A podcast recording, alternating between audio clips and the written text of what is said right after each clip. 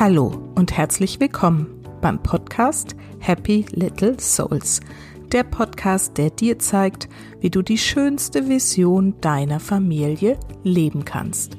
Ich bin Susanne, ich bin Coach und Mentorin für Mütter, die das Leben mit ihren Kindern bewusst genießen wollen.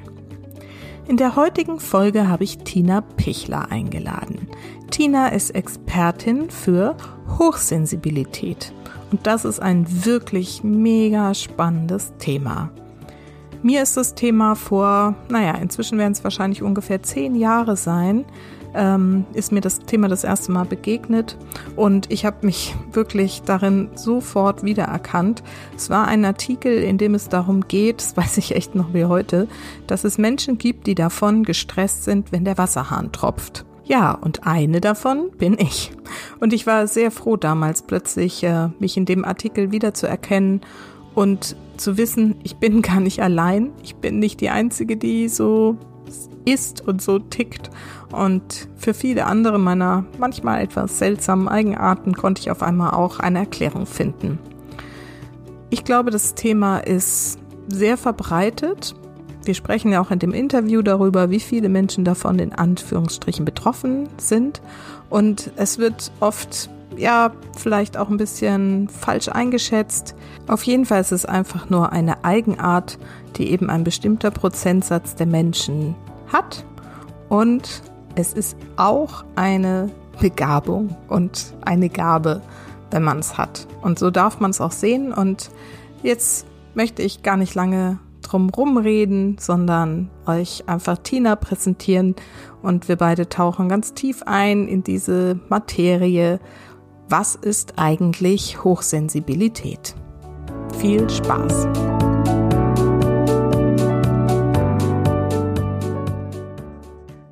So, und heute gibt's wieder ein Interview für euch. Ich habe heute Tina Pichler eingeladen. Tina kenne ich schon relativ lange übers Internet.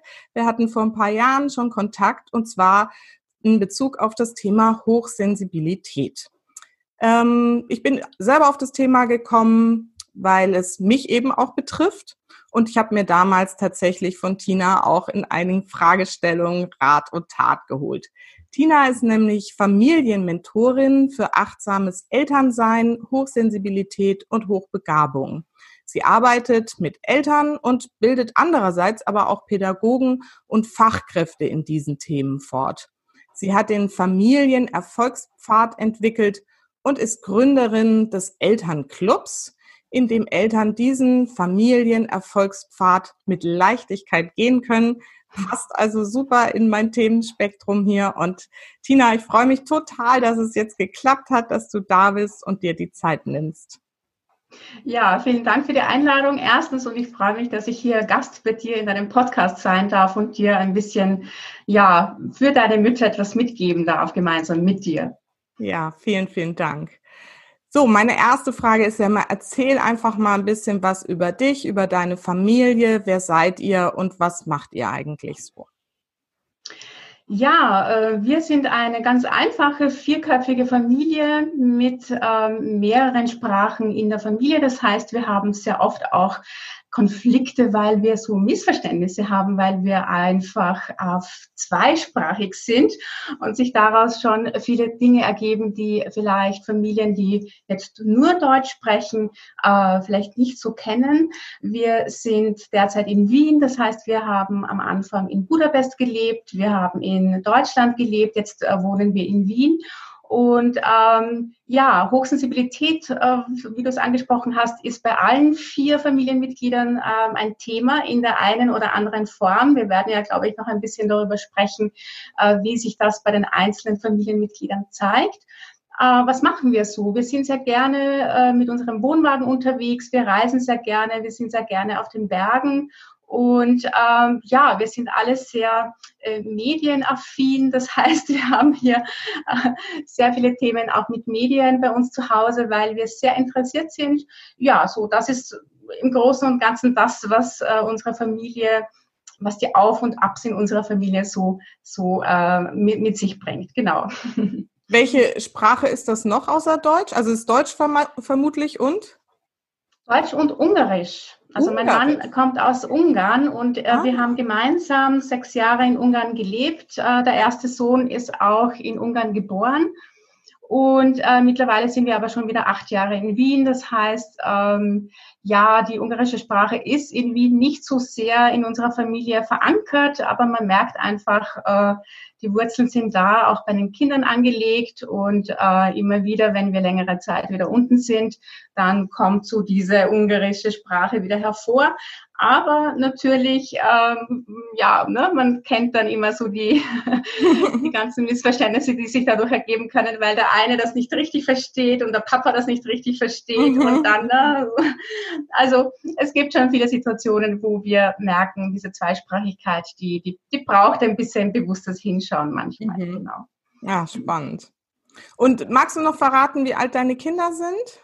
Soll das so ein bisschen ja, der ältere Sohn, Genau, der ältere Sohn äh, ist äh, zwölf, also zwölfeinhalb und der jüngere Sohn ist, äh, wird jetzt bald neun. Also die sind, mhm.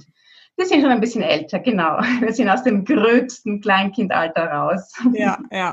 Spannendes Alter auch dann noch, ja. Auch ein spannendes Alter, genau. Gut, so, und du bist ja Spezialistin für Hochsensibilität. Was du da genau machst, können wir ja nachher nochmal besprechen. Ich würde gern erstmal klären, was ist das denn überhaupt? Hochsensibilität, ja, da gibt's ganz viel, äh, ganz viele Ansichten darüber, was äh, Hochsensibilität ist. Mhm. Im Grunde ist es ganz einfach. Es ist eine erhöhte Reiz- und Informationsaufnahme über die ein Mensch verfügt, wenn er hochsensibel ist und damit verbunden eben auch eine etwas komplexere und vertiefte Verarbeitung dieser Reize, die aufgenommen werden. Also das ist es im, im Endeffekt äh, nichts anderes, äh, steckt nichts Kompliziertes dahinter, einfach nur, dass äh, dieser Mensch, der sich hochsensibel nennt, ähm, in einer bestimmten Zeit mehr Reize und mehr Informationen aufnimmt und diese einfach komplexer ablegt als Menschen, die nicht hochsensibel sind. Mhm. Und ähm, da spielt eben das ganze Nervensystem mit hinein, die ganzen sensorischen Sinne, all diese Dinge, die unser Körper sozusagen verwendet, um Reize und Informationen zu verarbeiten. Und das Gehirn spielt eine große Rolle dabei, weil das ja mit der Verarbeitung beschäftigt ist. Und das versteht man grundsätzlich unter Hochsensibilität. Äh, du weißt ja, du kennst dich ja in dem Thema auch schon sehr gut aus und bist ja da auch schon tief drinnen. Es gibt äh, viele Ansichten darüber, was Hochsensibilität sein könnte. Und da gibt es oft so diese Diskussionen darüber, ähm, auch manchmal sehr krasse Diskussionen, wie ich finde. Aber die Ausprägung, ich glaube, das ist das, worüber die meisten dann eben diskutieren, äh, dass sich eben die Ausprägung dieser Hochsensibilität in vielen Gesichtern zeigt. Und das ist das, worüber viele dann eben streiten, sage ich jetzt mal. Mhm. Aber grundsätzlich ist Hochsensibilität diese erhöhte Reizaufnahme und die komplexere Reizverarbeitung. Mehr, mehr steckt nicht dahinter. Gibt es denn da so den neuesten Stand dazu, wie das entsteht, warum ein Mensch ähm, diese ähm, Reizverarbeitung in der Form hat oder nicht hat? Ja, es gibt ja schon äh, entgegen der Meinung vieler gibt es ja schon sehr lange Forschungen zu Hochsensibilität. Also die gibt es ja schon seit 150 Jahren eigentlich. Mhm. Und es gibt da immer wieder verschiedenste Strömungen. Und die eine Strömung äh, sagt, dass man mit hochsensibler, äh, mit dieser hochsensiblen Ader oder mit dieser Wahrnehmung geboren wird. Also dass man sozusagen schon als hochsensibler Mensch auf die Welt kommt. Und andere wiederum sagen, dass man durch Traumen sozusagen hochsensibel mhm. wird. Und da kann man sich stundenlang drüber streiten, da kann man auch stundenlang drüber diskutieren. Ich glaube, das Wichtigste ist, dass man weiß, wenn man hochsensibel ist, dass man hochsensibel ist und dass man einen guten, für sich guten, ähm, hochsensiblen, gerechten Lebensstil mhm. findet, um sozusagen mit diesen äh, Themen gut umzugehen, um äh, im Familienleben zu schauen, wie gehe ich damit um, so dass wir alle gut miteinander klarkommen. Mhm. Und äh, das ist für mich eigentlich so das Wichtigste dahinter. Ja. Wo das jetzt herkommt, da streiten sich wirklich viele Wissenschaftler schon Jahr, jahrelang und immer noch und wahrscheinlich ja. noch länger drüber. Ja. Was ich noch ganz wichtig finde an der Stelle, es ist ja jetzt nicht so, dass das irgendwie ein paar einzelne Exemplare von Menschen sind, die mit dieser äh, Besonderheit in Anführungsstrichen nämlich durch die Gegend gehen, sondern es sind ja tatsächlich 15 bis 20 Prozent der Bevölkerung haben Forschung ergeben. Ist das so noch der aktuelle Stand der Forschung? Ja, das ist immer noch so, dieser äh, Prozentsatz zwischen 15, manchmal bis 25, äh, mhm. äh, manchmal wird auch 25 Prozent zitiert, aber die meisten gehen davon aus, dass es eben zwischen 15 und 20 Prozent sind, die mhm. äh, hochsensibel sind. Genau, ja. ja. Mhm. Also das finde ich immer ganz wichtig, wenn man in dem Zusammenhang darüber spricht, weil man ähm, oft das in so eine Richtung geht, dass man denkt so, wow, das ist ja super speziell und mh, hm, aber es ist halt einfach doch relativ weit verbreitet und viele wissen aber vielleicht auch gar nichts davon und können ihre ganzen Besonderheiten gar nicht so richtig einordnen. Vielleicht wollen wir da mal ein bisschen tiefer reingehen, was wie zeigt sich denn Hochsensibilität im Alltag? Ja, ähm, ja, viele. Also das Thema fand ja so 2011, 2010 erst Eingang in den, in den deutschen Sprachraum und da mhm. ging man eigentlich eher davon aus, von den eher Introvertierten. Also man ging mhm. eigentlich davon aus, dass es eher so die Zurückgezogenen, die eher Introvertierten, die in sich gekehrten sind. Ähm, da war so dieses, diese Ansicht da, das sind die Hochsensiblen. Und es war auch noch immer so diese Tendenz zu sagen, dieser Typ ist der hochsensible Typ. Und äh, mhm. wir ja. wissen ja mittlerweile, dass es nicht den hochsensiblen Typ gibt oder den mhm. hochsensiblen Menschen oder die hochsensible Person, sondern es zeigt sich eben in vielen Gesichtern. Und schon langsam ist man eben auch dazu übergegangen zu sagen, ja, auch diejenigen, die sehr, ähm, ja, die die Gesellschaft sehr mögen, die vielleicht eher auch extravertiert wirken, können durchaus hochsensibel sein, also nehmen auch diese Reize vermehrt auf, zeigen das aber natürlich in einem anderen Verhalten. Mhm. Und ähm, da gab es eben sehr viele Missverständnisse, dass man gesagt hat, na ja, also nur die ruhigen und nur die beobachtenden und die zurückhaltenden das sind die hochsensiblen Kinder oder das sind die hochsensiblen Menschen. Und äh, wie du ja weißt, Susanne. Dann habe ich. genau. Und dann kommen das ganze Konzept Genau. Also es haben sich diejenigen, die wirklich auch gesellschaftlich unterwegs sind und die extravertiert sind, die haben sich dann in diesem Konstrukt nicht so sehr wiedergefunden. Mhm. Und die haben gesagt, nein, also ich bin sicher nicht hochsensibel, weil ich bin ja nicht so gerne alleine und ich bin nicht so gerne äh, mit mir alleine und ich bin nicht so der Beobachter. Ich bin schon derjenige, der sagt, hallo, hier bin ich und na, was geht ab?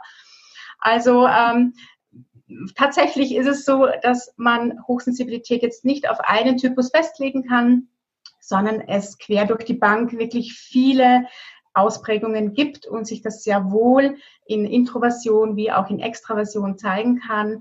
Mhm. Und auch da wiederum äh, meinen viele, es geht jetzt um Emotionalität, es geht um dieses super Mitgefühl, das man hat, diese Empathiefähigkeit und so weiter.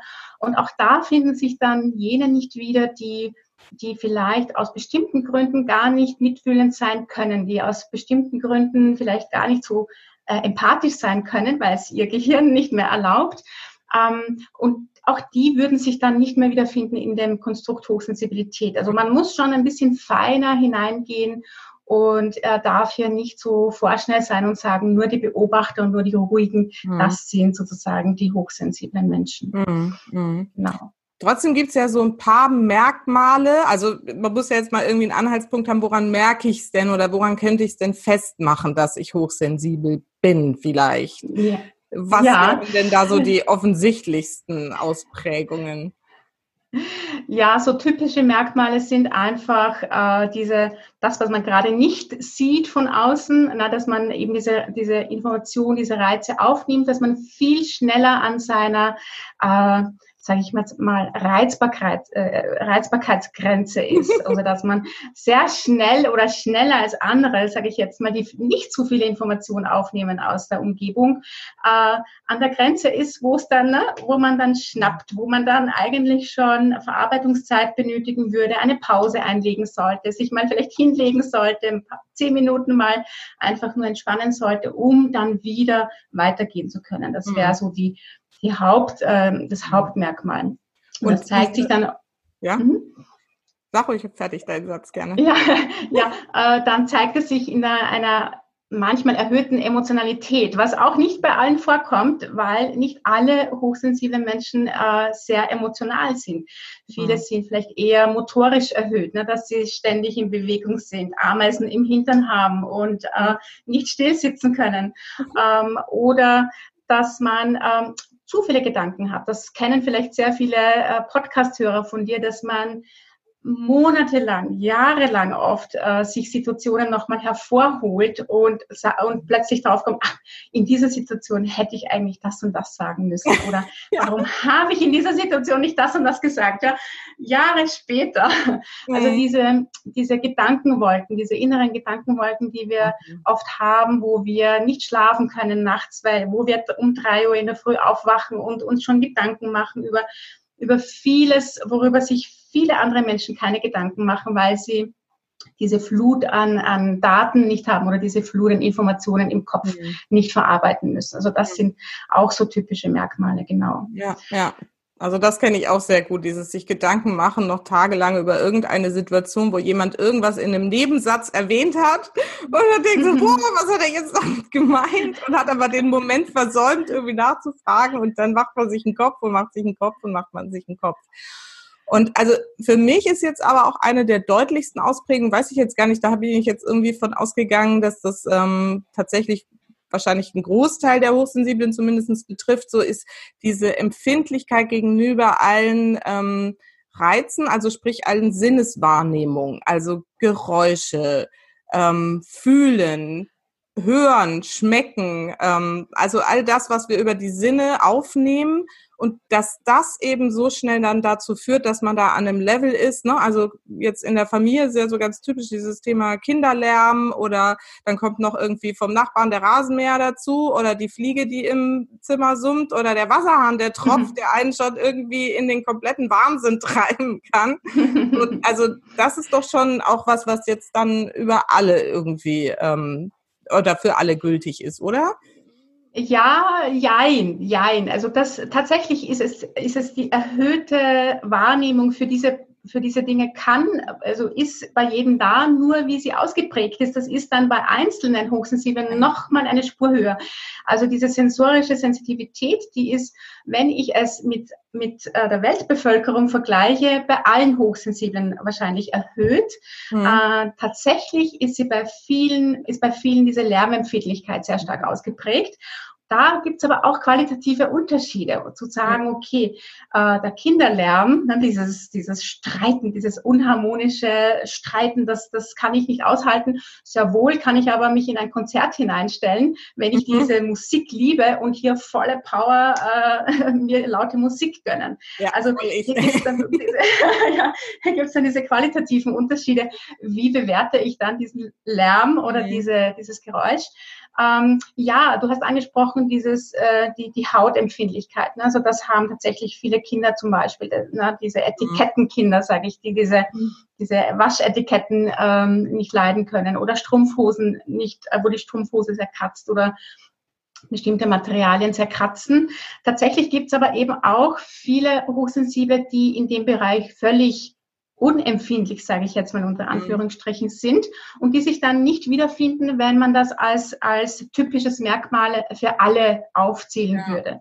Ja. Weil es tatsächlich sehr viele gibt, die im Bereich der Sensorik ähm, sich nicht so gut spüren können und ähm, auch äh, Grenzen zu anderen dann vielleicht nicht so gut spüren können. Mhm. Und die würden dann sich hier wieder nicht äh, drinnen wiederfinden. Das mhm. heißt, mhm es gilt da wirklich ganz genau hinzuschauen. Das, was aber bei allen wirklich ähm, sichtbar ist, ist dieser hohe Perfektionsanspruch. Mhm. Ja, diese, dieses, ähm, dieser hohe Anspruch an sich selbst, dieser hohe Anspruch an die Welt sehr oft, ne? dieser hohe Anspruch ähm, an, wie sollen Dinge äh, gemacht werden, wie soll ein Prozess ablaufen und ähm, ne, auch dieser hohe Anspruch an an Situationen. Das merkt man sehr oft schon bei Kindern, die in die Schule kommen und dann Dinge nicht starten, weil, es, weil sie schon genau wissen, ich fange das gar nicht an, weil es perfekt, wie ich mir das vorstellen kann und mhm. möchte, tun möchte, kann ich es nicht.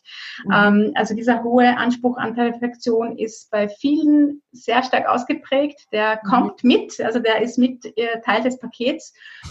und, äh, und auch, was ich oft sehe, ist, ähm, ist dieses, äh, diese Reflexionsbereitschaft. Also, ne, also sich mhm. Gedanken drüber zu machen, sich selber in Frage zu stellen, auch ähm, sich in Situationen zu fragen, wie kann ich etwas anders machen? Na, das sind ja besonders wir Mütter, das sind besonders die hochsensiblen Mütter, sehr oft sehr ausgeprägt in den Dingen, wie, na, wie gehe ich Kindererziehung an, wie möchte ich es anders machen?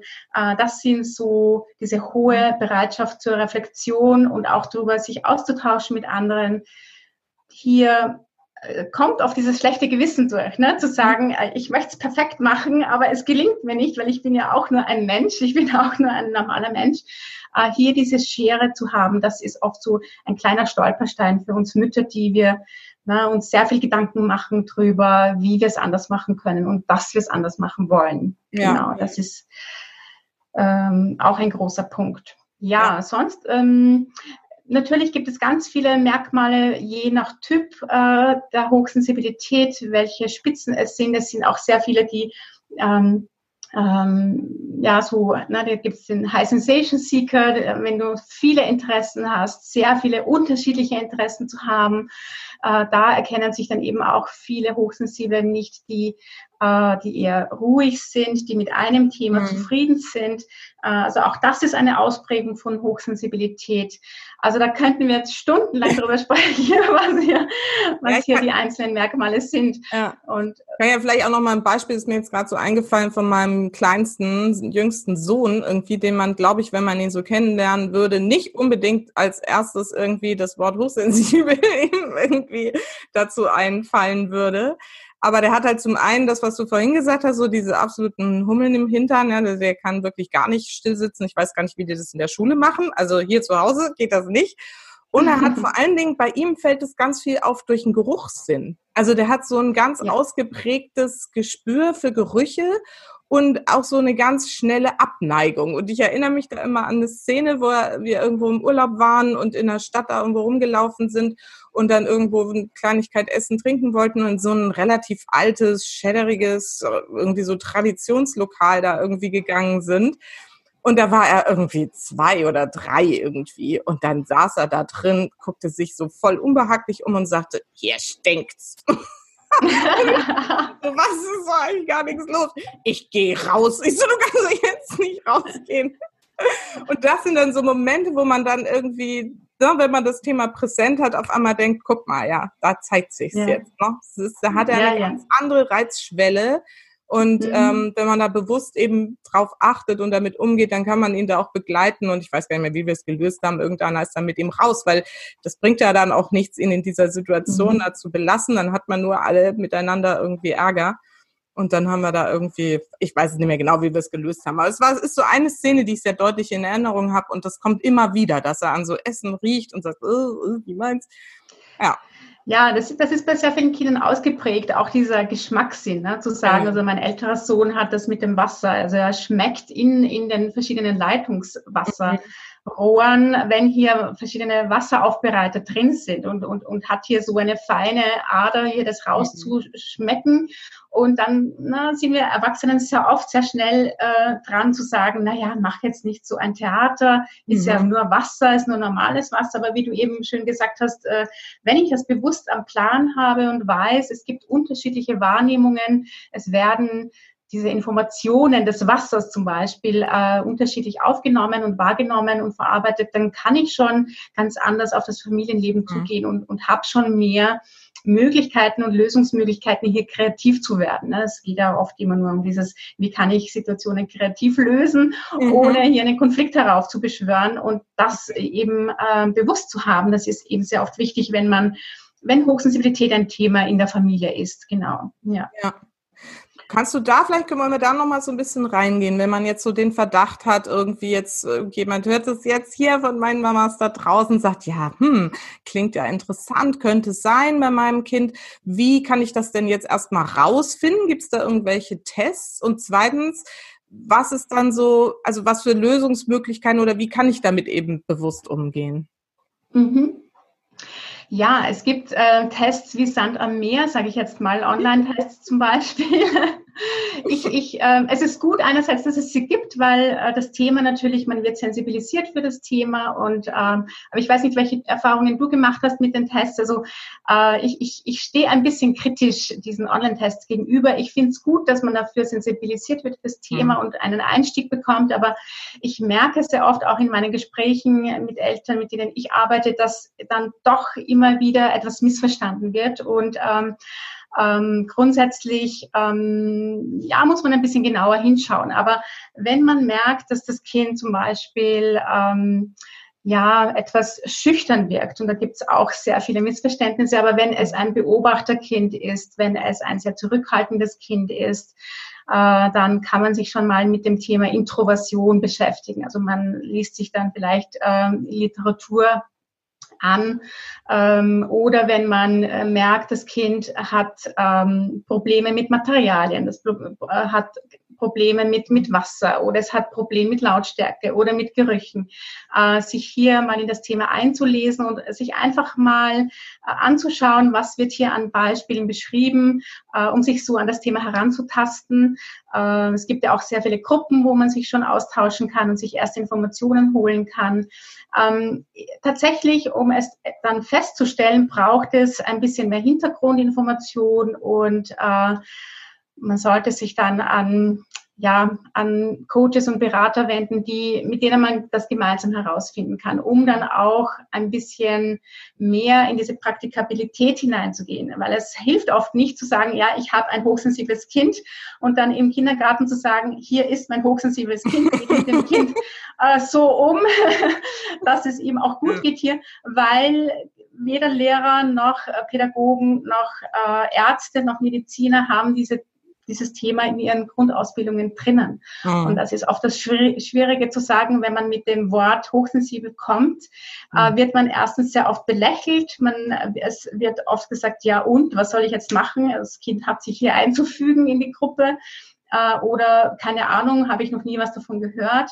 Oder äh, die Lehrer oder Pädagogen sagen, ähm, tja, also ja, ich kann da jetzt da nicht was anderes machen als, als wie für andere Kinder auch, weil ich habe 25 Kinder zu betreuen. Mhm. Also hier, ähm, der erste Weg ist sicherlich zu schauen, ähm, sich über die typischen Verhaltensmerkmale einzulesen, hier möglichst firm zu werden drinnen, so dass man selber ein gutes Standing hat und auch gut weiß, wie kann ich das eine Kind begleiten, weil wenn man mehrere Kinder hat, wird man feststellen, dass jedes Kind anders gestrickt ist und wir selber ja als Eltern auch unterschiedlich gestrickt sind und sich Hochsensibilität ja tatsächlich bei jedem anders zeigt. Und da gilt es oft, äh, hier nicht eine Schablone drüber zu legen. Und das machen eben Online-Tests sehr oft und das machen eben auch Bücher sehr oft, dass sie immer von einem Typus sprechen mhm. und sich da äh, dann, ja, ich höre dann auf so Sätze wie, äh, das eine Kind ist hochsensibel, das andere Kind ist gefühlsstark, mein Mann ist hochbegabt und ich, ich weiß nicht, was ich bin.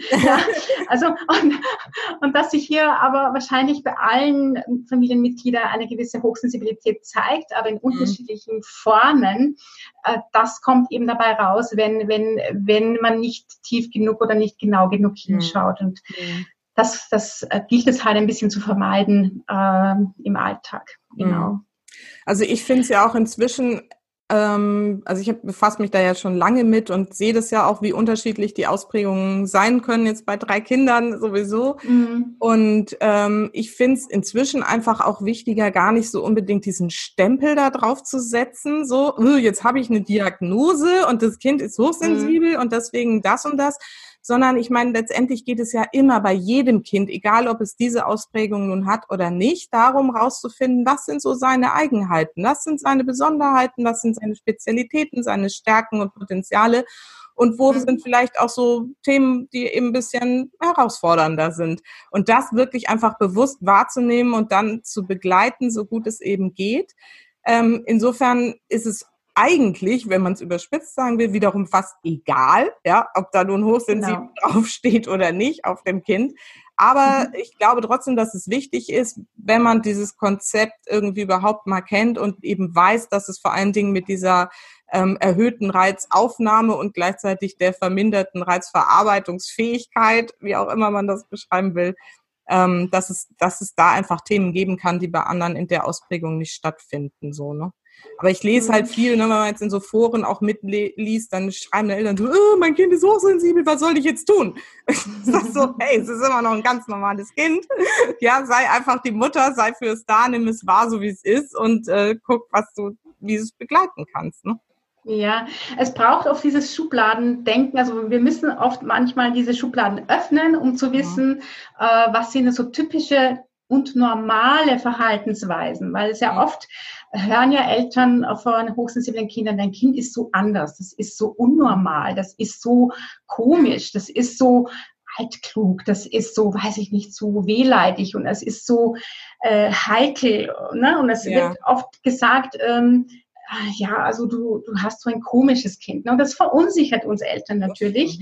Und da ist es oft wichtig, einmal die Schublade aufzumachen und zu schauen, was ist in dieser Schublade alles drinnen, welche Varianten gibt es alle um sich sozusagen fit zu machen in dem Thema und um dann zu sagen, okay, aber es geht ja nicht um die Defizite, sondern es geht wirklich um die Stärken und dann die Schublade zuzumachen und zu sagen, ich kenne mich jetzt aus und ich weiß jetzt, wie ich mein Kind äh, unterstützen kann, wie ich es gut mhm. begleiten kann, so dass genau. es sozusagen ein gutes Selbstbild äh, hat und es behält und mit einem guten Selbstvertrauen seine Potenziale äh, ausleben kann. Und dazu ist es aber oft, manchmal ist dieser Schritt manchmal oft notwendig zu sagen, okay, da gibt es ein paar Schubladen und die sehe ich mir an, damit ja. ich eben weiß, was da drin ist, um sie dann wieder zu schließen und selbstbewusst sozusagen genau. den Weg weiterzugehen. Genau. Also diesen ja, Schritt braucht es manchmal dazwischen. Genau. genau. Ja, super ja. schön beschrieben. Vielen Dank. Mhm. Ja, genau.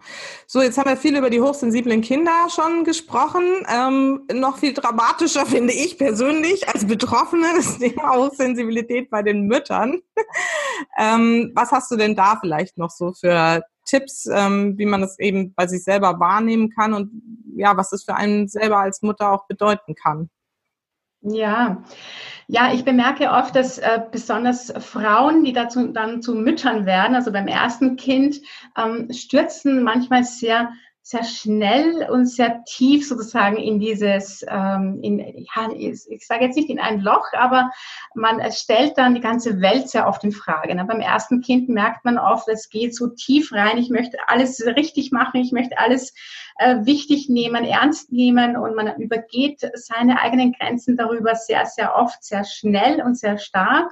Mhm. Ich weiß nicht, wie, wie deine Erfahrungen dazu sind. Ähm, aber man übergeht einfach seine eigenen Grenzen sehr schnell, vor allem wenn man nicht weiß, dass man eine erhöhte Reizaufnahme hat, also dass man vielleicht sich überhaupt nicht mit anderen Eltern vergleichen sollte und vielleicht gar nicht zu dieses Programm fahren sollte, das andere vielleicht fahren können, weil sie viel weniger Reize aufnehmen und man ja selbst sehr schnell an der, an der Grenze zur Reizbarkeit ist oder zum Erschöpftsein. Und hier ist es einfach wichtig zu wissen, wenn man Mutter wird und ähm, hochsensibel ist, sollte man darüber Bescheid wissen, dass man hochsensibel ist und dass man vielleicht manchmal Gänge runterfahren darf und soll und auch muss, um hier in der Kraft zu bleiben und in der Energie zu bleiben. Und ich weiß, es ist ganz schwierig für uns manchmal, weil wir ja genau wissen, was das Beste jetzt für das Kind ist. Wir wissen es ja meist intuitiv. Ne? Wir wissen ja. meist intuitiv, äh, dass es einfach äh, wichtig ist, das Kind jetzt voranzustellen und Dinge anders zu machen und, und ähm, andere Wege zu gehen. Aber wir wissen oft oder vergessen oft manchmal, dass wir ja selber auch sozusagen unseren inneren Tank füllen mhm. sollten, damit wir daraus geben können. Mhm. Und da sind wir Mütter sehr oft sehr schnell an dieser Grenze, wo wir im Minus sind mit unserem Tank, sage ich immer. Ja, und ja. hier zu wenig darauf achten, eben unseren inneren Tank zu füllen. Vielleicht wäre das so ein, ein Hinweis, äh, einfach zu sagen, äh, na, äh, dem Kind wird nichts passieren, wenn wir uns auch mal an erste Stelle stellen, wenn wir für genügend Pausen also sorgen, für, für genügend Auszeiten sorgen und auch mal ja, entspannen. Und das gelingt uns oft nicht. Ne? Also diese, wir sind sehr oft auf diesem, ähm, ja, auf einer hohen Spannung und kommen dadurch nicht mhm. runter und tun uns, unserem System damit nichts Gutes. Und es kommt dann so ein Teufelskreis in Gang, ne? wenn wir mhm. mit viel Adrenalin und Cortisol unterwegs sind, wenn wir sehr hochtourig fahren und nicht runterkommen. Äh, das ist oft äh, so der erste Weg, ein bisschen so in diese, in ja. diese Burnout-Schiene. Und ähm, Aber das gelingt halt äh, oft auch nur, wenn wir lernen, den Fokus auf uns selbst zu lenken, also den Fokus ein bisschen weg vom Kind oder von den Kindern, äh, Fokus zurück äh, auf uns selbst. Und das Allerwichtigste, was so in dieser Kleinkindphase, glaube ich, ähm, äh, notwendig ist, ist dieses ähm, ja, sich Auszeiten zu geben. Ja, und dann ja. höre ich oft so, ja, aber mein Kind stillt alle zwei Stunden in der Nacht. Ich habe, äh, ich kann nicht durch, ich habe keinen Schlaf mehr. Ich bin den ganzen Tag für das Kind alleine zuständig. Mein Mann oder mein Partner, meine Partnerin sind ständig unterwegs. Ich, ich kann ja an niemand abgeben. Ich habe keine Oma, kein Opa, die dann auf die Kinder aufpassen. Aber es geht oft nur so um diese kleinen Momente, so dass wir uns mhm. in kleinen Momenten sozusagen diese Freude oder diese Leichtigkeit holen, um dann die nächste Stunde oder die nächsten 90 Minuten sozusagen gut drüber zu bringen. Ja. Ja. Also sich so kleine Mikromomente im Tag einfach zu holen, wo wir unseren inneren Tank füllen ja. und uns so durch den Tag sozusagen äh, retten und, und durchlavieren. Das, das ja. wäre so das Wichtige. Und das geht ja relativ simpel, ne? Also das ist diese, diese Momente, die man wirklich einfach sich bewusst nimmt. Also das reicht mhm. ja schon, dass man sagt, ich nehme jetzt bewusst Zeit für einen Kaffee oder für einen schönen Tee oder für äh, mal fünf Minuten die Augen zumachen und tief atmen oder eine Mini-Meditation. Also das ist echt so ein, für mich so ein magisches Instrument, wo man so ganz schnell wieder auftanken kann ähm, und das, das sind fünf Minuten. Das kann man machen, wenn das Kind kurz schläft oder was auch immer. Und ich glaube genau. allein, dass man sich, sich diese Zeit bewusst nimmt, dass die, allein diese Entscheidung füllt den Tank schon wieder zumindest ein Stückchen auf. genau, ja, es, es, geht auch darum, diese hohe Erwartung runterzuschrauben. Ja. diesen Perfektion, dieses, dieser hohe Perfektionismus, den wir ja oft nicht erkennen, wo wir sagen, ja, jetzt brauche ich mal zwei Tage nur Ruhe, äh, um mich wieder aufzutanken. Aber die haben wir halt oft als äh, Mütter nicht mit, mit Kindern oder mit einem Kind, mit zwei Kindern, mit mehreren Kindern. Und hier einfach zu sagen, ja, einfach nur mal am Klo zu sitzen und fünf Minuten die Alleinzeit dort zu genießen und zu atmen, kann schon ein, Platz für Freude sein. Also kann schon äh, ne, etwas sein, wo ich sage, ja, und das rettet mir jetzt die, nächsten, die nächste halbe Stunde und ich kann wieder ähm, durchatmen und ich kann wieder entspannter rausgehen und nicht dem Chaos, das sich da im Wohnzimmer bietet und dem Lärm und was ich da alles was ich, äh, ne, vorfinde, es kann, kann mich schon wieder drüber retten. Und, und das geht wirklich um diese kleinen Momente und nicht zu sagen, ich brauche diese große Erholung, ich brauche diese große Auszeit, weil die wird es wahrscheinlich, ne, wenn wir Kinder haben, erstmal nicht so sehr geben. Genau. Mhm. Wenn die Kinder größer werden, äh, sieht es anders aus. Äh, ne, wenn sie schon so sechs, sieben, acht, zehn Jahre alt sind, dann, dann bekommt man wieder mehr Freiraum. Aber so gerade in der ersten Zeit ist es wichtig, sich, auch, sich auf diese Mikromomente zu, mhm. zu konzentrieren und diese als Tankfüllungen zu verwenden, sage ich jetzt mal. Mhm.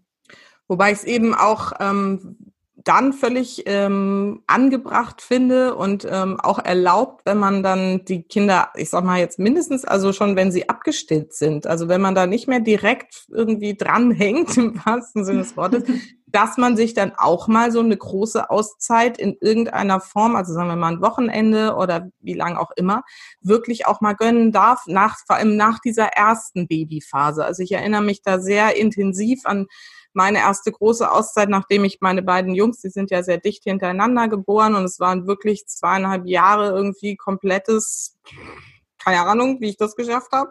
Gas.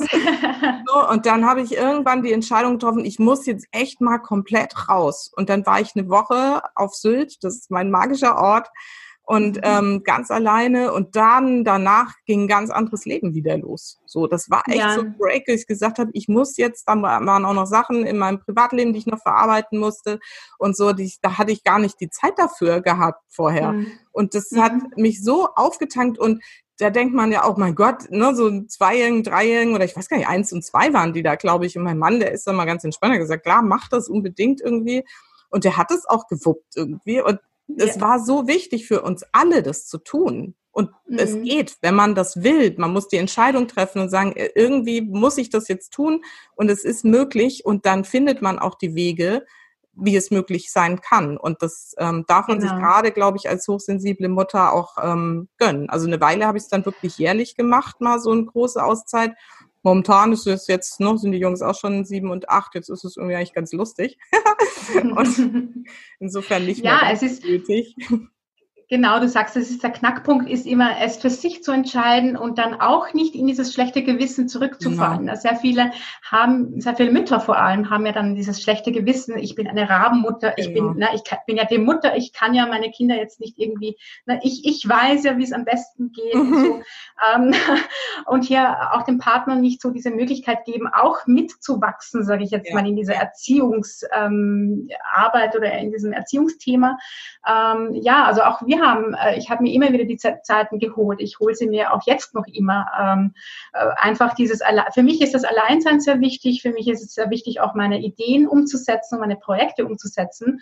Und da gilt es einfach mit dem Partner diese, diese Wichtigkeit auch hervorzustreichen, so dass man ein gemeinsames Bild davon hat, ja. äh, zu sagen, äh, wenn mein innerer Tank nicht gefüllt ist als Mama, dann bin ich ja grantig, dann bin ich die ganze Zeit, ich bin nur am Schimpfen, ich bin nur am Schreien, ich bin nur am, ich bin der Konfliktfaktor, ja. äh, statt den Konflikt zu, mitzuhelfen, zu lösen, mhm. äh, sondern ich werde ja dann zum Konfliktfaktor in der Familie und genau. das sich vielleicht vor Augen zu halten, dass man ja damit etwas also der ganzen Familie etwas Gutes tut, wenn man hier ohne schlechtes Gewissen sich diese Auszeiten nimmt. Ich glaube, das ist ein ganz wichtiger Punkt, den wir oft äh, nicht so bewusst vor Augen haben, ne? damit, mhm. damit wir diese gewünschte Leichtigkeit und diese gewünschte Harmonie, die wir oft in der Familie haben wollen, die braucht ja eine Basis.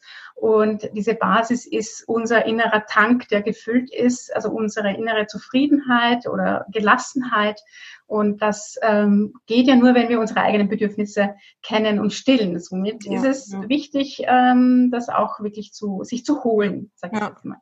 Ja, bei mir ist es jetzt inzwischen eher so das Thema, dass ich halt mich wahnsinnig gern fortbilde, noch mit so Persönlichkeitsentwicklungsseminaren und sowas. Und das ist für mich gerade echt so mein Elixier, wo ich so viel draus mhm. ziehe. Und dann bin ich halt eine Woche irgendwo auf einem Seminar. Und dann ist ja. es halt so. Und alle profitieren davon, weil ich das Wissen dann auch wieder hier in die Familie bringen kann und die Tools und alles. Und ähm, da haben alle was davon. Und ich, ähm, genau, was ich an der Stelle noch sagen würde, ist ja oft in äh, wirklich so ein ganz, ganz tief sitzender Glaubenssatz bei Müttern so, ich habe keine Zeit. Ich habe keine Zeit. Ja. So, ja. Aber das muss man sich auch klar machen, dass das ein Glaubenssatz ist. Und wenn man statt ich habe keine Zeit dafür, das geht ja gar nicht, sich irgendwie mhm. sagt, wie kann ich es möglich machen? Also wenn man den Satz mhm. dreht und sagt, wie kann es für mich möglich sein, jetzt ein Wochenende, eine Woche, was auch immer, irgendwie weg zu sein, dann ne, findet sich auch ein Weg, weil man dann eben offen ist für die Möglichkeiten und dann fällt einem vielleicht doch noch mal eine Freundin ein, die kommen kann oder was auch immer irgendwie. Es da kommen dann die Möglichkeiten. Genau. Ja, es kommen die Möglichkeiten und, und was man dann auch wirklich sieht, ist, die Mama kommt ja dann glücklich zurück. Ja? Also die Mama ist gefüllt, hat neues Wissen, hat wieder neue Ideen, hat wieder neue kreative Projekte und so weiter. Und ja. Ähm, äh, das ist ja ein Ergebnis, das man damit bekommt. Also man man hat, man dreht zu so diesem Teufelskreis in, in den Positivkreis hinein damit. Mhm. Ähm, und ähm, das ist ja das Gute, dass man dann sagen kann, ähm, ich tue für mich was und gleichzeitig auch für die Familie was Gutes. Und das hilft oft vielen, dass sie dann wirklich sich das auch holen dürfen, also sich selber diese Erlaubnis zu geben, äh, sich selber zu verwöhnen und mhm. sich selbst diesen, diese, äh, diese Glücklichkeit zu holen ja. und sie sich nicht von außen geben zu lassen. Ja, und die Väter, also ich weiß nicht, ist es vielleicht nicht bei allen so, aber bei uns ist es dann auch echt, ähm, mein Mann, der genießt das auch so. Wir hatten kleine Anekdote, letztens erst die Situation, ich wieder so eine Fortbildung gebucht, da sind da jetzt mal zehn Tage, das ist schon auch, also für mich auch eine Herausforderung, dann zehn Tage von der Familie weg zu sein, aber ich wollte es unbedingt mhm. machen. Dann habe ich mit ihm gesprochen und dann hat er gesagt, na klar, mach irgendwie, alles kein Problem. Dann sage ich, ja, aber es sind die Herbstferien, ist ja noch was anderes, als wenn sie irgendwie ne, in der Schule noch ein Teil der, des Tages sind. Sagt er, na und? Und dann sage ich, ja, aber unsere Tochter, die geht jetzt irgendwie hoffentlich, wenn alles klappt, nach Amerika. Sage ich, ja, aber unsere Tochter, die ist dann auch schon irgendwie weg und so. Und dann sagt er, umso besser. ja, genau. Er sieht das lösungsorientiert. Er sieht doch, ja, kein Thema. Ne? Ich, ich habe genau, nur zwei statt drei. Zehn Tage Männerrunde. Ja, ich will mir nicht sehen, wie es dann aussieht, wenn ich wiederkomme. Aber das ist dann auch so zweitrangig, dass, ne, da darf man dann auch einfach sagen, hey, und dafür habe ich aber jetzt hier gerade eine mega Zeit gehabt und die auch auch. Und ähm, das wird, glaube ich, für alle super sein dann. Ja. Ne? Und so darf man ja, es auch sehen. Genau, das ist das Tolle, wenn, wenn die Partner dann auch mitziehen und, ähm, und, und vielleicht auch, glaube ich, das ist auch so ein Punkt, ähm, weil viele sagen, ja, ich kann das ja nicht machen, weil mein Partner macht da ja nicht mit. Ja. Ne? Ist ja auch so ein, ein Satz, ein Glaubenssatz, den man auch sehr oft hört. Ja, du kannst das machen, weil dein Mann ist ja so, mhm. der macht das ja gerne, ne? der, der, mhm. ach, der schafft das schon. Aber ich glaube, bei vielen ist so der Punkt, dass wir es uns wirklich auch erwarten, dass der Partner mitmacht. Ne? Dass wir eine gewisse Erwartungshaltung hier schon äh, äh, voranstellen, um zu sagen, ja, mir ist es wichtig, ich glaube, dir ist es auch wichtig, dass, dass ich das mache und dass ich hier Gutes tue. Und äh, diese Erwartungshaltung an den Partner schon auch, auch ein bisschen ähm, na, äh, hinzubringen, damit ähm, man nicht zu lange wartet, bis der Partner von sich aus sagt, na fahr mal diese zehn Tage, ich mache das schon. Ja, ja. Bei vielen, vielen äh, Partnerschaften ist es eben nicht so und dann äh, muss man halt die Initiative ergreifen und sagen, äh, ich erwarte mir das, ne? so für sich klar zu haben, ja. äh, er schafft das, ich vertraue dir, ihr werdet das schon machen, ihr ne, schaukelt das Ding schon mhm. und egal wie es ausgeht, ähm, das werden alle überleben. Werden. das ist ja das genau. Wichtigste. genau. Ja, letztendlich, ne? Also ich glaube, dass gerade die ähm, immer denken, so ihre Partner machen das nicht, da auch eben selber die Blockade haben und da gerne mal draufschauen dürfen, so, ne, wie weit vertraue ich denn dem Partner da? Und mhm. ähm, kann ich das wirklich selber loslassen? Und die genau. Männer, die machen das dann schon einfach. Die sind da, also meiner Erfahrung nach, auch jetzt in anderen ähm, Bekanntenkreisen und so, die sind da viel pragmatischer. Die sagen einfach, ja klar, sag einfach Bescheid. genau. und, sagen. und man wächst ja mit den Herausforderungen. Genau. So ist es ja. Keine ja. Herausforderung, kein Wachstum. Ja, genau, genau. Aber ah, jetzt sind wir ja schon bei den Partnern und ähm, Männern und so. Deswegen wollte ich einmal noch so kurz äh, vielleicht eine Einschätzung von dir. Wie sehr sind denn die Männer von dem Thema Hochsensibilität auch betroffen und wie merke ich das, ob mein Partner hochsensibel ist? Ja, gute Frage. Also ich frage das ja auch immer in meinen Kursen und Seminaren. Was schätzt ihr? Ne? Wie ist die Aufteilung in Prozent? Hochsensibilität bei Frauen, Hochsensibilität bei Männern. Und ja, also 50-50. Ne? Also es mhm. ist äh, es ist jetzt tatsächlich so, dass äh, das ergeben auch Studien, dass es jetzt nicht unbedingt heißt, nur die Frauen sind hochsensibel oder die Frauen sind hochsensibler als die Männer. Ähm, und das äh, ist einfach von einem Missverständnis, dass ähm, man Hochsensibilität eben mit mehr Empfindlichkeit, mit mehr Emotionalität verbindet. Und das mhm. ist ja nur eine Form der Ausprägung von Hochsensibilität. Das heißt, tatsächlich äh, geht es bei Männern, die sehr, vielleicht sehr nüchtern wirken, die sehr, äh, ja, wo man sagen würde, nein, absolut nicht sensibel. Ne? Einfach. ist irgendwie sehr ne, pragmatisch unterwegs und kann sich in andere absolut nicht einfühlen oder hat überhaupt keinen Takt oder ist überhaupt nicht diplomatisch. Denen würde man es oft wirklich nicht ansehen, ähm, dass sie hochsensibel sind. Aber wenn man wieder zurückgeht zum, zum Ursprung und sagt, es geht hier um die erhöhte Reizaufnahme und die damit verbundene Reizverarbeitung, dann können sich sehr viele Männer drin wiederfinden, weil sie tatsächlich äh, vielleicht nach einem Tag äh, Büroarbeit tatsächlich am Abend völlig schon fertig sind mhm. äh, und dann natürlich gereizt sind und nichts mehr mit Familienleben am Hut haben wollen, weil sie, weil sie drüber sind. Mhm. Äh, oder weil sie sich auch sehr viele Gedanken machen, was in der Arbeit passiert. Ne? Also an diesen Punkten merkt man es dann schon, dass auch sie eine erhöhte Reizaufnahme haben. Sie machen sich sehr viele Gedanken, sie, sie haben sehr viel Wissen, sie beschäftigen sich mit Themen äh, unterschiedlicher Natur. Äh, sie sind sehr äh, reflektierend, vielleicht nicht so, wie wir Frauen uns das oft wünschen oder in den Themen, die wir Frauen uns oft wünschen. Aber an diesen, an diesen Fakten sieht man schon oft, dass auch Männer eben hochsensibel sind, sie aber mit dem Begriff sehr oft nichts anfangen können, ne? weil ja.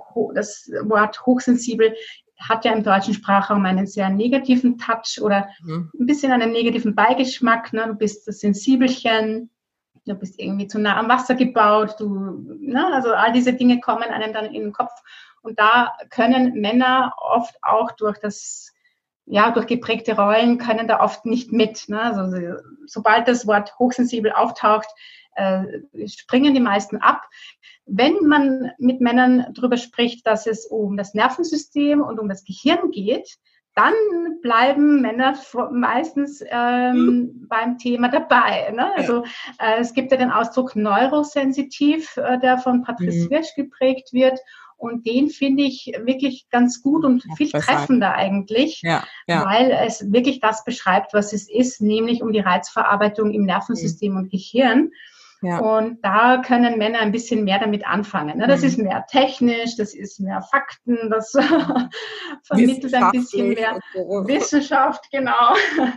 Und ja. ich glaube, da finden sich viele Männer viel eher drin wieder. Ja, ja. Ja, ja spannend. Ja, Mensch, du, da haben wir ja jetzt einen tollen Rundumschlag gemacht. ja, wir sind. Ich würde gerne noch so ein bisschen, ähm, was ist dir denn so jetzt gerade in diesem Zusammenhang vielleicht auch so wichtig für deine Kinder? Du hast ja gesagt, ihr seid alle hochsensibel, du gehst damit bewusst um, du bist die Expertin. Ähm, wie, wie lebst du das denn zu Hause mit deinen Kindern? Mhm. Ja, also mein Blick aufs Familienleben ist ja schon sehr entspannt, weil ich weiß, absolute Harmonie gibt es nicht. Und äh, äh deshalb ist für mich das Thema Konflikte zu Hause schon ein ganz normales Thema. Ne? Also für viele Familien, äh, Familien ist dieses Konflikte-Thema ein sehr starker Barometer dafür, dass etwas schief läuft. Ähm, ähm, ich kann das schon so sehen, dass ich sozusagen meinen Kindern vermittle, wie man mit Konflikten gut umgeht. Ne? Also dieses Konfliktmanagement, wie ich das mhm. immer nenne, äh, schon früh. Wir haben damit schon sehr früh begonnen. Also ne, wie sage ich meine Meinung über ein Thema, wie akzeptiere ich die Meinung der anderen. Und das braucht natürlich Jahre, bis das Kinder sozusagen auch wirklich leben. Mhm. Das heißt, ähm, die einzelnen Ansichten hier ja stehen lassen zu können. Also jetzt nicht eine, sofort in die Bewertung zu gehen. Das ist äh, in unserer Familie immer wieder Thema und wird aber gelebt, also gelebtes Thema, sage ich jetzt mal. Mhm. Äh, hier anzuerkennen, dass halt jemand jetzt wirklich Ruhe braucht und allein sein möchte und einfach nur in seinem Buch schmökern will und jetzt nicht unbedingt ähm, mit den anderen mitspielen will und deswegen auch keine Spaßbremse ist, wie sehr oft äh, ne, mhm. schnell kolportiert wird, wenn Kinder eher zurückgezogen sind. Ähm, also diese Unterschiedlichkeit, die mache ich in meiner Familie sehr sichtbar und es dastehen mhm. zu lassen als gut. Ne? Also das ist mhm. gut. Der eine ist halt eher bewegungsfreudig und motorisch und braucht die Bewegung und ist eben deswegen auch ne, hibbelig zu Hause, speziell wenn wir alle zu viert zu Hause sind, mhm. merkt man es dann richtig, wer sind die motorisch Erhöhten und wer sind ja. diejenigen, die, die halt mehr Ruhe bräuchten und, und ähm, also hier diese Unterschiedlichkeit leben zu dürfen und es als normal dastehen zu lassen, das ist äh, mir sehr wichtig und eben dann die Stärken her hervorzuholen. Was mhm. ist das Starke dran, wenn ich äh, eher zurückhaltend bin, dann denke ich sehr viel nach und habe sehr viele Ideen und habe sehr, sehr, viele Projekte und bin sehr kreativ. Und ähm, ne, das als Stärke dastehen zu lassen mhm. und nicht zu sagen, hm, der ist ja zurückhaltend, wirkt schüchtern, ist äh, nicht zu, äh, geht nicht zu auf andere Kinder. Mhm. Oder hat vielleicht äh, Probleme, sozusagen sich mit anderen Kindern zu verabreden und diese Dinge kommen hervor. Also hier wirklich eher mehr auf die Stärken zu achten. Das, ja. ja. Hast du denn da irgendwie oder habt ihr so besondere Rituale, die ihr da miteinander lebt irgendwie? Ähm, ja, die Rituale verändern sich oder haben sich immer wieder verändert mit der Zeit. Ähm, anfangs hatten wir so Schlafrituale oder Einschlafrituale, die werden ja jetzt nicht mehr so benötigt. Aber das, was wir immer machen, ist, wir haben ähm, so diese Art äh, Wertschätzungsrunden. Also wir setzen uns ne, manchmal äh, sonntags oder wann es eben nötig ist, zusammen bei einem guten Kuchen und ähm, sagen dann mal drei um, was uns am anderen gefällt. Also das oh, haben wir übernommen, einfach zu sagen, ähm, ist auch schon mittlerweile so im Alltag ein kleines Ritual, einfach zu sagen, du Papa, das hast du so lecker gekocht und äh, mhm. wir lieben deine, äh, deine, deine Speisen. Ähm, oder danke, dass du mir das Wasser, das Wasser mitgenommen hast, das war sehr aufmerksam von dir. Mhm. Also ich merke, dass dieses äh, bewusste Wertschätzen schon so ein ja ein gelebtes Ritual ist äh, in unserer Toll. Familie. Und das hilft dann natürlich auch, wenn es mal rund hergeht, weil es gibt ja auch viele Streitereien und Reibereien natürlich auch. Aber man merkt einfach mit diesen, mit diesen kleinen Pflänzchen ähm, mhm. kommt man viel schneller wieder in das Versöhnen hinein und wieder in diese Leichtigkeit hinein. Also von daher, das wäre so ein Ritual, was jetzt gerade noch sehr aktuell ist, immer wieder. Super toll. Vielen Dank. Ja. Tolle, tolle ja. Idee. Ja, ähm, nun bist du ja auch als Mentorin und Coach ansprechbar. Wie darf man denn mit dir oder kann man denn mit dir zusammenarbeiten, wenn man jetzt so das Thema hat, Hochsensibilität und plötzlich sagt, ah, ist ja spannend, ich muss da mal näher drauf schauen?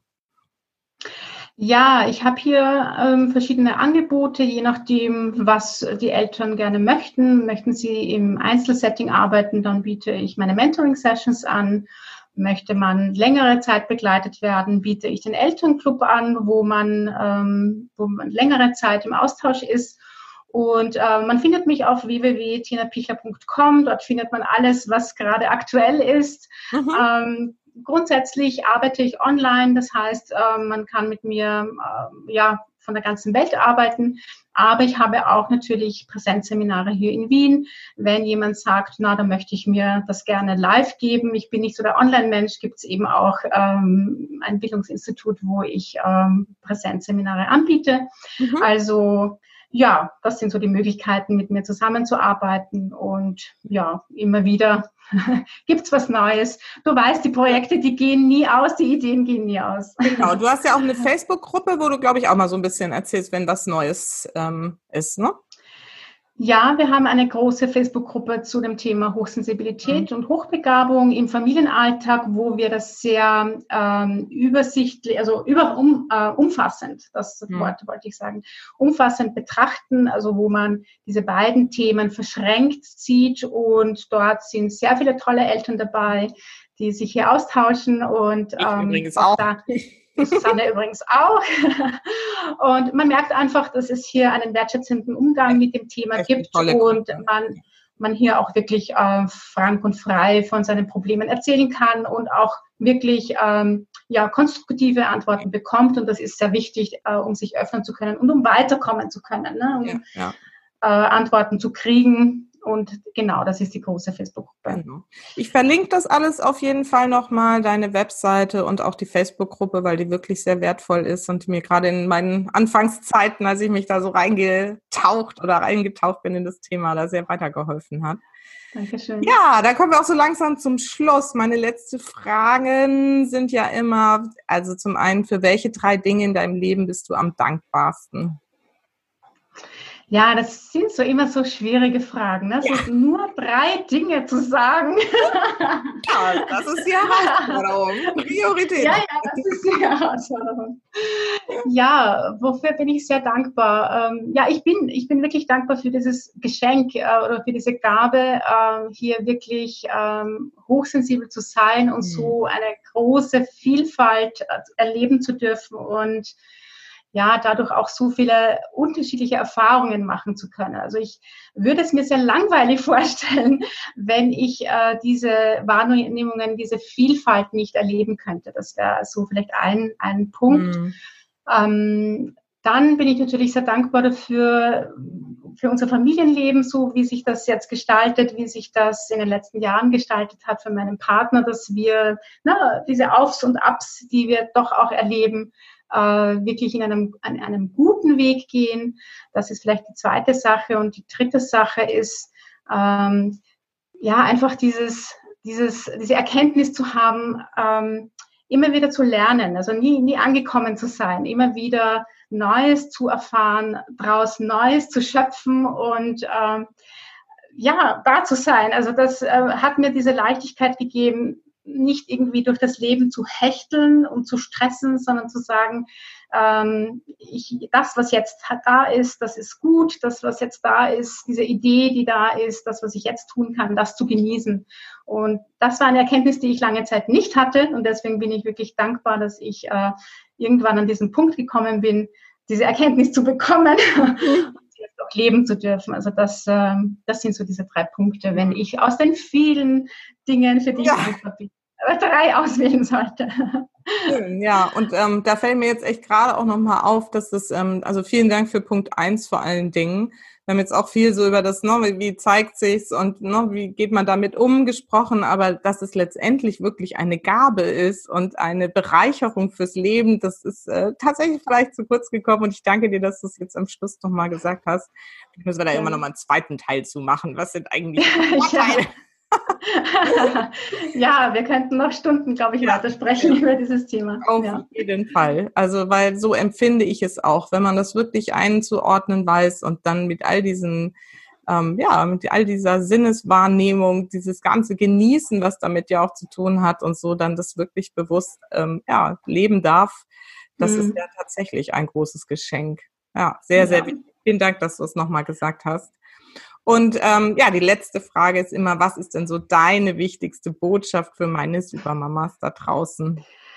Ja, die wichtigste Botschaft für die Supermamas. Also es ist, ähm, glaube ich, diese, diese Gelassenheit, ne? die mhm. Gelassenheit, die du ja auch ähm, in deinem Podcast äh, vermittelst und oder ähm, in Impulse gibst, wie man zu dieser Gelassenheit kommen kann. Ähm, ich glaube, diese Gelassenheit und diese Gelassenheit kommt oft, indem man sich selbst gut kennt und ähm, mit sich selbst äh, zufrieden ist und in sich mhm. verortet ist. Und ähm, alles, was dazu beiträgt, sich selber gut zu kennen und sich selbst in sich gut zu verorten, das hochzuhalten, also das sich ins Leben zu holen, ähm, damit es wirklich leichter werden kann. Und man merkt, wenn man sich diese Dinge ins Leben zieht, dann, ähm, dann wird es automatisch leichter und ohne Kampf und ohne Muss, ähm, sondern es ist einfach. Ne? Und das glaube ich, diesen Fokus auf das, was mir gut tut, auf das, was mir äh, Gutes tut, das sich ins Leben zu holen. Ja. keine großen Dinge, sondern sie in den kleinen Dingen zu suchen. Das, das ist vielleicht so diese diese Botschaft, die ich hier gerne weitergeben möchte. Wundervoll.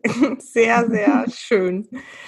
Ja, liebe Tina, ich danke dir sehr für die Zeit. Es ist auch wieder eine Stunde geworden. Ich kann es nicht kurz. Es geht einfach nicht. Ich finde es immer so spannend und so schön, mich auszutauschen. Und ähm, ja, ich danke dir, dass du dir die Zeit genommen hast. Wir haben jetzt einen großen Rundumschlag gemacht zum Thema Hochsensibilität, um es einfach mal einzuführen. Das wird sicherlich nicht das letzte Mal sein, dass es in diesem Podcast um dieses Thema geht. Und ähm, ich danke dir sehr, dass du uns da eingeführt hast. Ja, ich danke dir für die Einladung und es war ein wunderbares Gespräch. Wir haben, glaube ich, sehr viele Themen angesprochen und abgegrast und ich freue mich, wenn natürlich jede Supermama, die jetzt deinen Podcast hört, sich mit diesem Thema, äh, na, wenn jetzt äh, der Impuls kommt, so, ach, das könnte mich ja betreffen, äh, sich hier wirklich weiter damit zu beschäftigen, um, äh, um den Weg weiterzugehen und um sich weiter gut mit sich zu fühlen und, und den Leichtigkeitsweg danke dir, dass du dieses Thema aufgegriffen hast, weil es ein sehr wichtiges Thema ist, wenn es einen betrifft, da wirklich hinzuschauen. Ja, ja. wunderbar. Dann vielen Dank, alles Gute und bis bald, Tina. Bis bald, Dankeschön, tschüss.